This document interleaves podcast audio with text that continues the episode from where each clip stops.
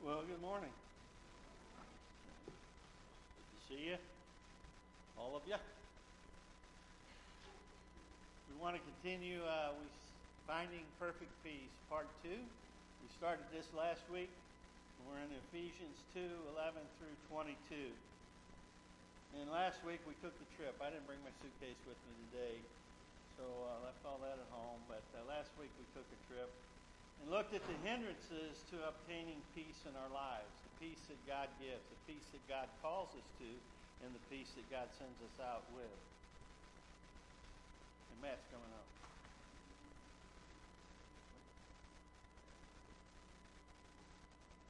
Did I hit it? I must have hit the button. Sorry. So last week when we looked at the hindrances to obtaining peace, it's a peace that achieves reconciliation, forgiveness, and support. And so this week we want to consider the power of that peace, of God's peace. Too many times, God's people choose fighting instead of reconciliation, and thereby forfeit the power of God's peace. It happens too often. As a light set on a hill.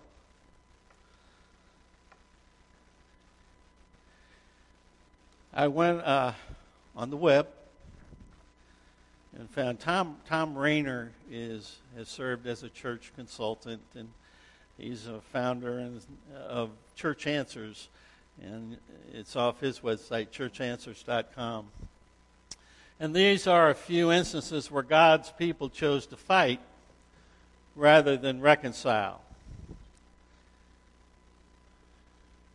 He has 25. I'm not going to give all 25. But I just picked out some arbitrarily. There was an argument in the church over the appropriate length of the worship pastor's beard. These are actual cases.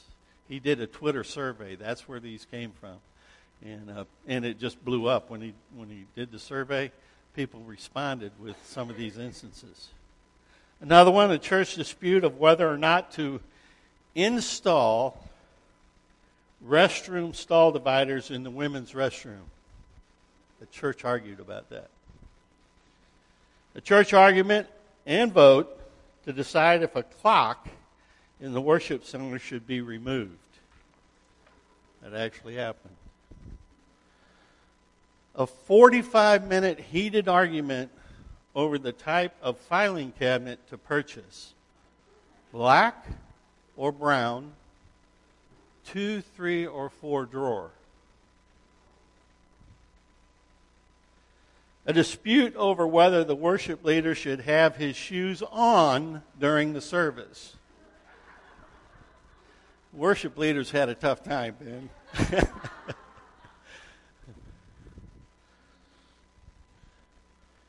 A business meeting arguments about whether the church should purchase a weed eater or not. It took 2 business meetings to resolve that issue. Arguments over what type of green beans the church should serve. I didn't get that. That's some detail there. 2 different churches reported fights over the type of coffee.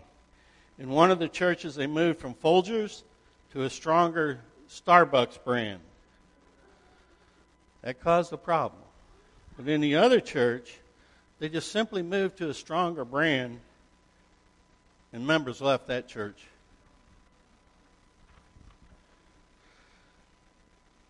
This one, I don't know how many of you ever heard of Beth Moore? Anybody heard of Beth Moore? Okay. So here's a church, and I guess in the survey and in the Twitter, she confessed, she was the person. A church member, was chastised because she brought vanilla syrup to the coffee server. You know why? It looked too much like liquor.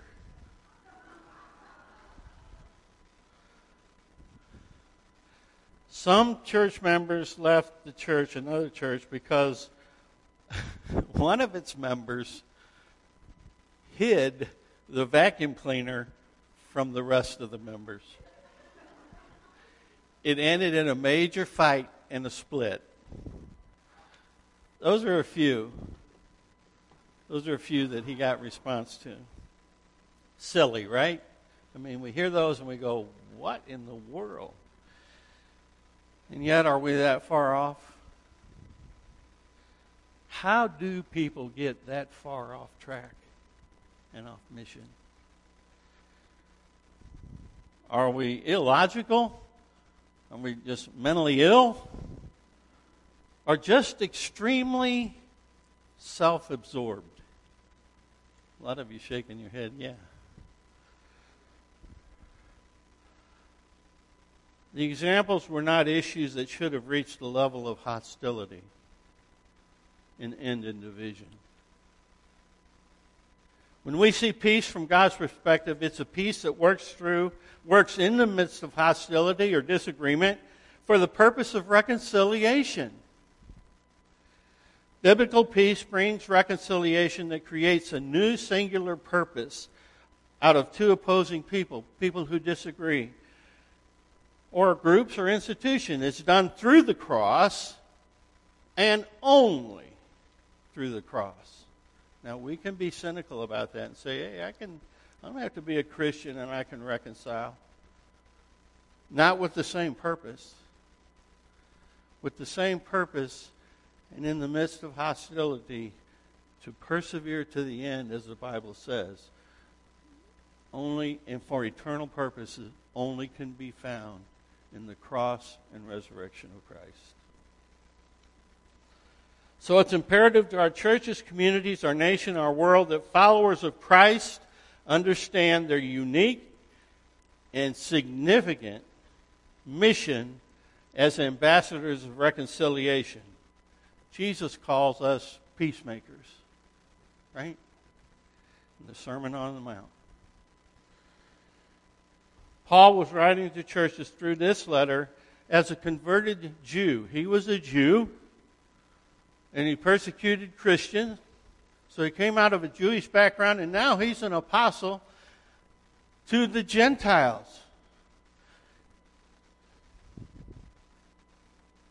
Can you imagine the transformation he had to go through? Dealing with the prejudice and the thoughts that he had as a Jew toward a Gentile? Can you imagine? He and Peter also? So let's read Ephesians 2, 11 through 22.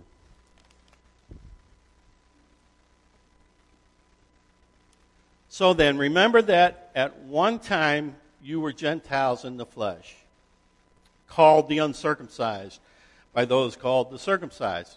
Jews were using an insult to the Gentile, and the Gentile was opposed to the Jew, which is done in the flesh by human hands, the circumcision. At that time you were without Christ, excluded from the citizenship of Israel, and foreigners to the covenants of promise, without hope and without God in the world. But now, in Christ Jesus, you who were far away have been brought near by the blood of Christ. For he is our peace, who made both groups one and tore down the dividing wall of hostility in his flesh. He made of no effect the law, consisting of commands and expressed in regulations, so that he might create in himself one new man from the two, resulting in what?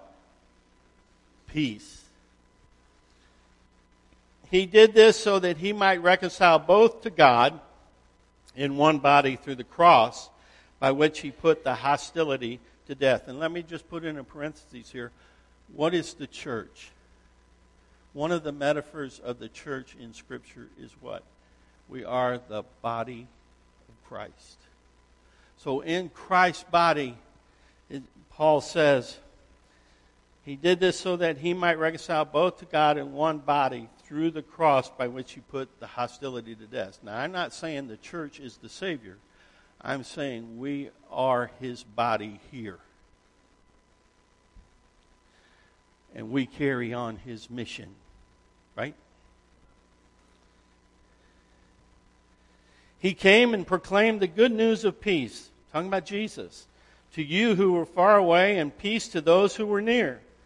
For through him we both have access to one Spirit to the Father. So then you are no longer foreigners and strangers, but fellow citizens with the saints and members of God's household, built on the foundation of the apostles and prophets, with Christ Jesus himself as the cornerstone.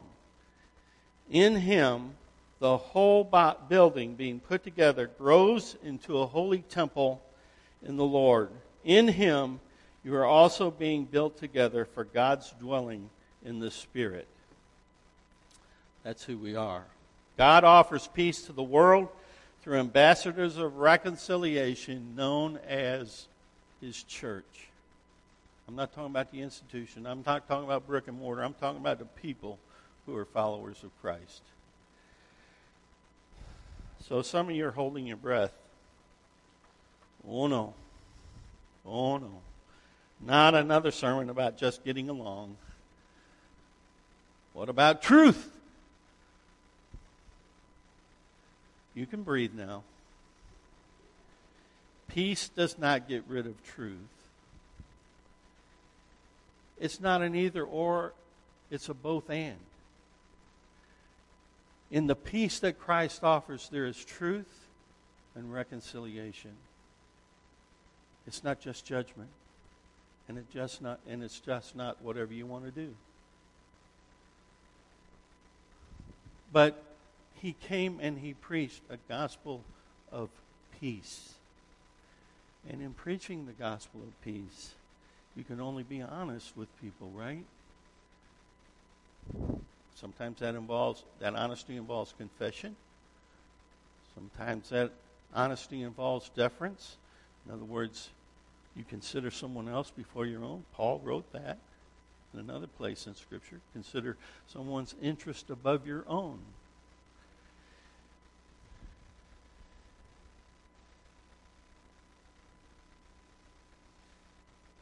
So, as we look at the power of this peace that's available, first we see that this was God's intent all along. This wasn't an afterthought. God understood that where there would be hostility in the garden, it talks about that, the enmity and at the fall, the hostility that would be there. But God announced his plan for peace. It's not a surprise. It's not an afterthought. In Isaiah 9:6, says this, "For a child will be born for us, a son will be given to us, and the government will be on his shoulders. He will be named Wonderful Counselor, Mighty God, Eternal Father, and what? Prince of Peace." In Isaiah 53:5, and I want to say appreciate Matt, man. He gets all these scriptures up there, and these guys that work back there, I appreciate them. But Isaiah 53:5, "But he was pierced because of our rebellion, crushed because of our iniquities. Punishment for our what? Peace was on him." The punishment was that we get the peace. He didn't do anything. And we are healed by his wounds. Zechariah 9:9-10. "Rejoice greatly, daughter Zion, shout in triumph, daughter Jerusalem. Look, your king is coming to you. He is righteous and victorious, humble, and riding a donkey, on a colt, the foal of a donkey. I will cut off the chariot from Ephraim and the horse from Jerusalem." Those were symbols of power and war. "I will cut off the chariot from Ephraim and the horse from Jerusalem." The the bow of war will be removed, and he will reclaim what?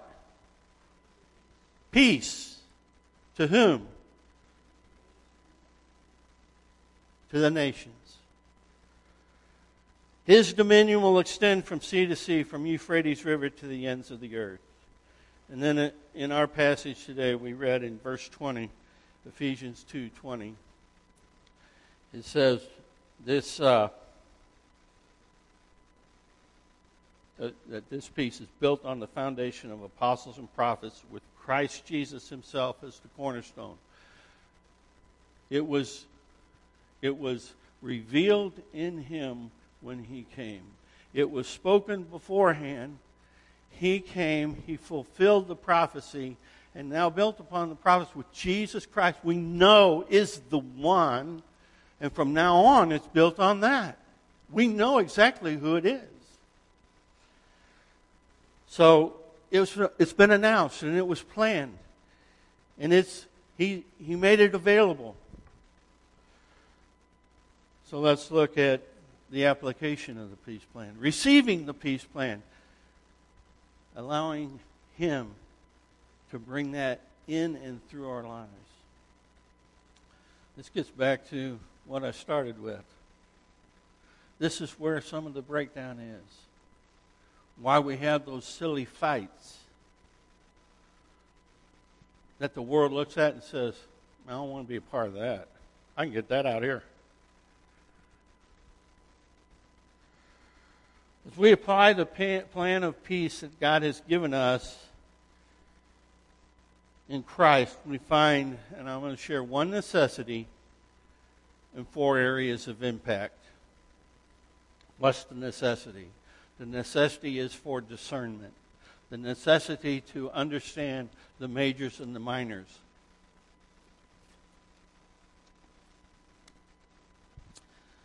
We must allow God's Spirit, including the truth of Scripture, to illuminate our hearts about issues, and when I have an issue, the seriousness of that issue. We must not take it upon ourselves, but we must. Before we go out and stir something up, we need to put it under the searchlight of God's Spirit.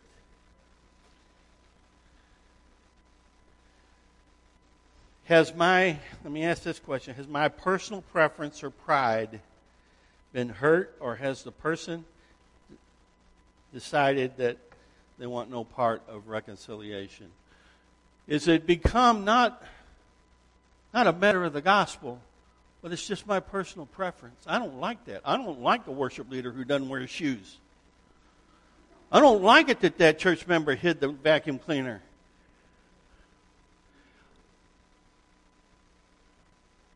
Don't make your personal preference the point of contention.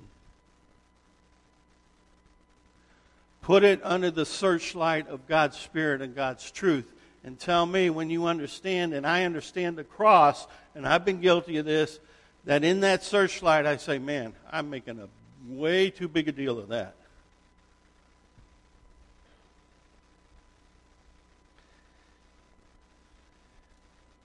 So we let God's Spirit and His Word to illuminate our heart and help us to understand what we're doing in this mission and how to achieve it. What's the reason for our hostility? What's the reason for these type of things to creep up and little things become big things? Well, I went to the great American theologian, Mark Twain. And Twain said this, temper is what gets most of us into trouble. Pride is what keeps us there. Not bad for an American theologian. Let me say it again. Temper is what gets most of us into trouble. I've been there, have you? I just don't like, I'm mad. And then when you fly off, it's like, I can't back up. It's too humiliating. I don't like that person anyway. And I got to tell them I was wrong. Being a peacemaker, following Christ is hard work. It's hard work. Let's not be, deceitful about this. Let's not try to sugarcoat things. It's hard work. We are ambassadors of peace, and thereby we become vulnerable. That's what happened when Jesus went to the cross. It's risky. We may go. We may try to reconcile, and someone says, I'll never talk to you again. It's risky. But we need to quit using terms like us and them and use the word we. We find a way to talk about us, not you and me. When we grow through the voluntary submission to God's Spirit and discerning power, we frequently see that our disagreement has nothing to do with the glory of Christ, but all to do with anger, pride, and preference. So what are the four areas? That's an area of necessity, the necessity to discern, to put before God and understand my issue. Is it really that big in light of what the cross means and in light of what Christ did? Now, there's four areas of impact when we allow the Spirit to check us. And one is in our worship. In Matthew 5:23-24, it says this, "So if you are offering your gift on the altar, and there you remember that your brother or sister has something against you." Now, bringing your gift to the offering was what? An act of worship. But if you remember that, so if you are offering your gift on the altar, and there you remember that your brother or sister has something against you, leave what? Your gift there. Didn't say, go ahead.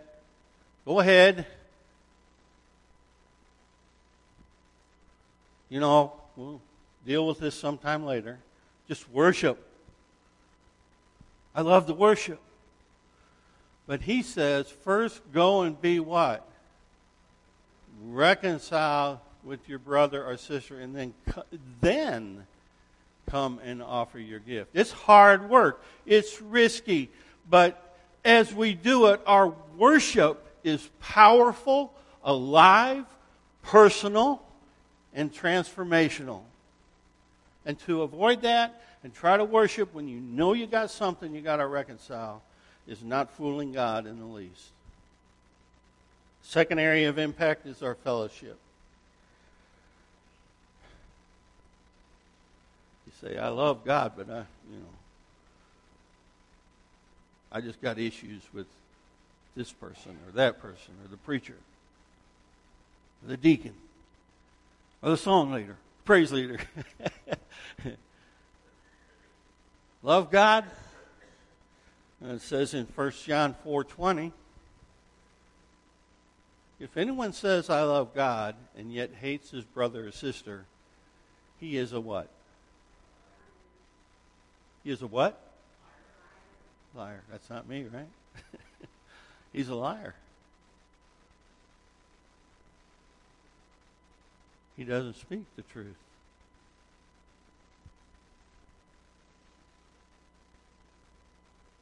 Sometimes our way out is to say, well, I don't even think that person's saved, so I don't even think they're my brother and sister. So it's our way out. Like, we don't have to love him. It's our love of God that caused us to feel that way. No. I don't hate. I just disagree or don't like. But I don't hate them. That's not the point of the passage. To determine your level of hatred or dislike It's that you can't say, because it goes on to say, for the person who does not love his brother or sister whom he has seen cannot what? Love God whom he has not seen. There's going to be, listen,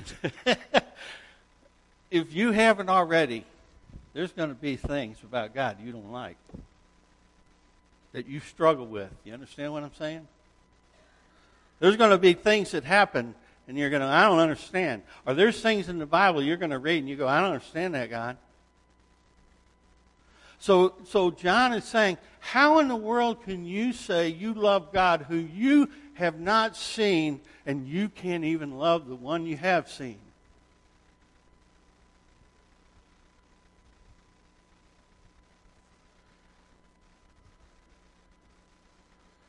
Sometimes we have an out to say, well, Jesus did say, you know, I didn't come to bring peace, but division.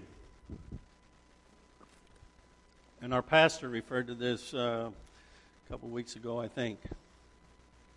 Unless a person hates his father, mother, or when, you know, sons will give up their father and daughters, and the division that's there. Jesus was talking about identity.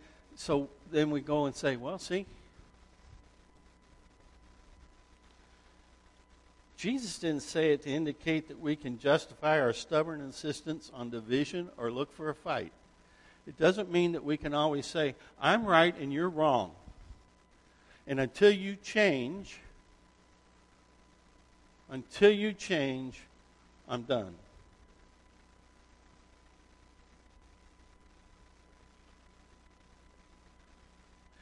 Jesus said it's going to be hard.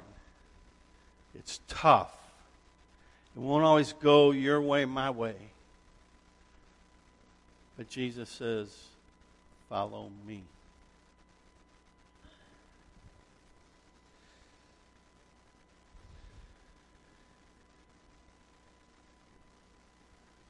It's the peace that gets in the middle of hostility and breaks the barriers down.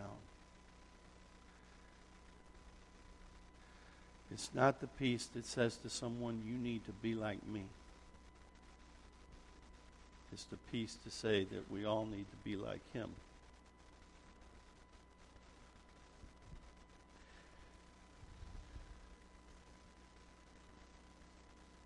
Peter asked Jesus, how many times am I obligated to forgive? And Peter said what? He said, he put on there in his question, he said, 7? And so I know a lot of commentators and students of Scripture would say 7 is complete, right? 7 is a number for completeness. So Peter uses this thing to say, hey, you know, this is 7 times enough. It's pretty complete. And Jesus said what? Not enough, Peter. Said what? 70 times 7. So we can do the math. We can say, well, 490 times. So 491, I don't have to. Or we can look at it as exponential. 7 to the 70th power. But the point is, forgiveness is always available.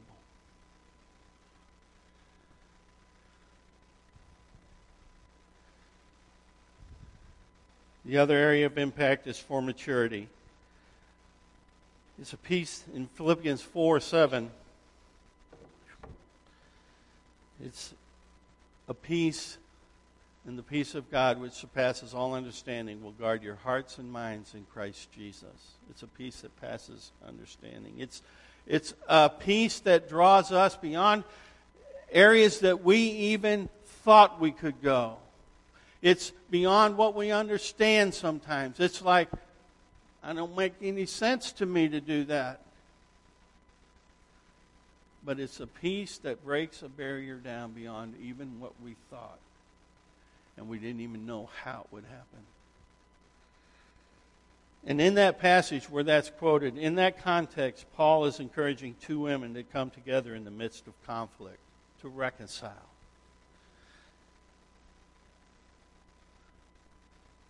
And he said, how you come together is to agree in the Lord. Not your way, not your way. But you follow Jesus to the point of peace. And then for a witness, Ephesians 3, 6 through 10. God put his, if I can say it this way, God put all his eggs in one basket, and that's his people. When Christ came, he said, I'm going to send you out. You're going to be ambassadors of peace. You're going to be a light on a hill. You're going to be a place the world can look at and say, how do they get along? They're from two different worlds. They're two different socioeconomics worlds. They're two different cultures. How do they do that? And it's that light that God wants to shine in and through our lives as his church.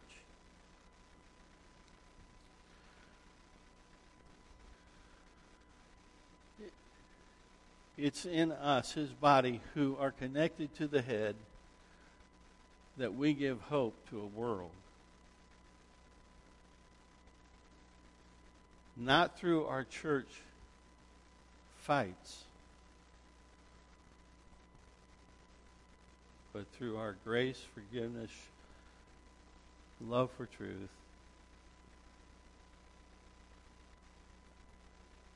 and fellowship and worship. There's nowhere like it in the world. Jesus says, I want you to be that light.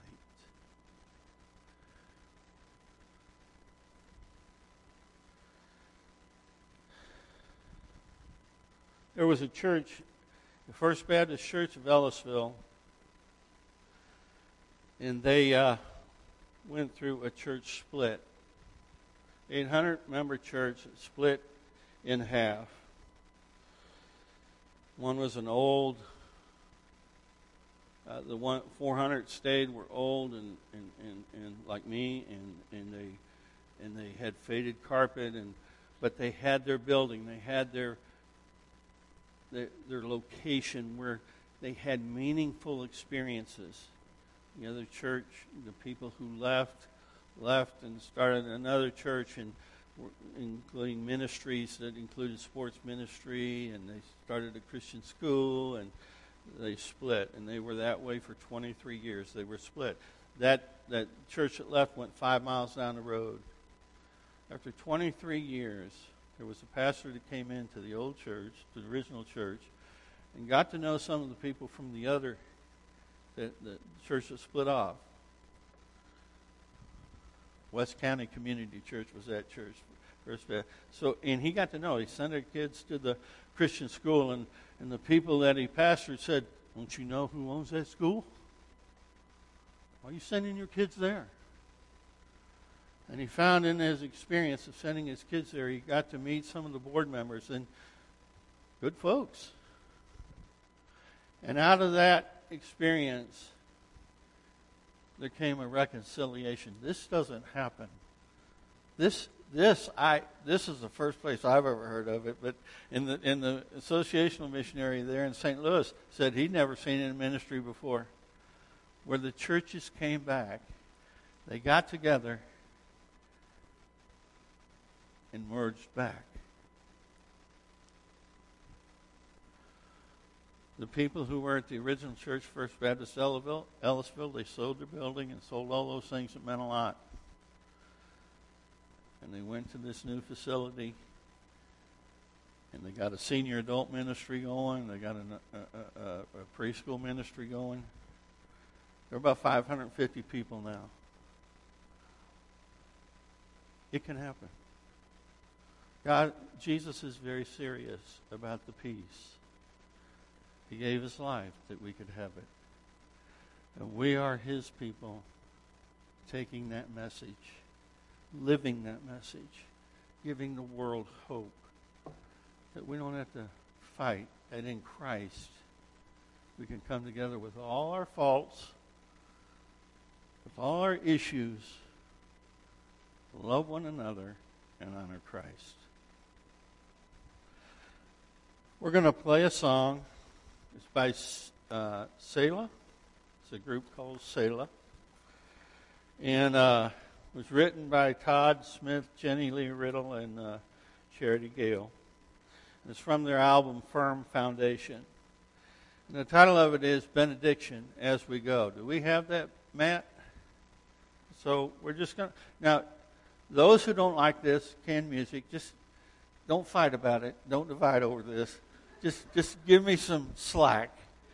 And it's going to have the lyrics. If you want to keep your eyes open, you may want to close your eyes. Just listen to the lyrics in the song.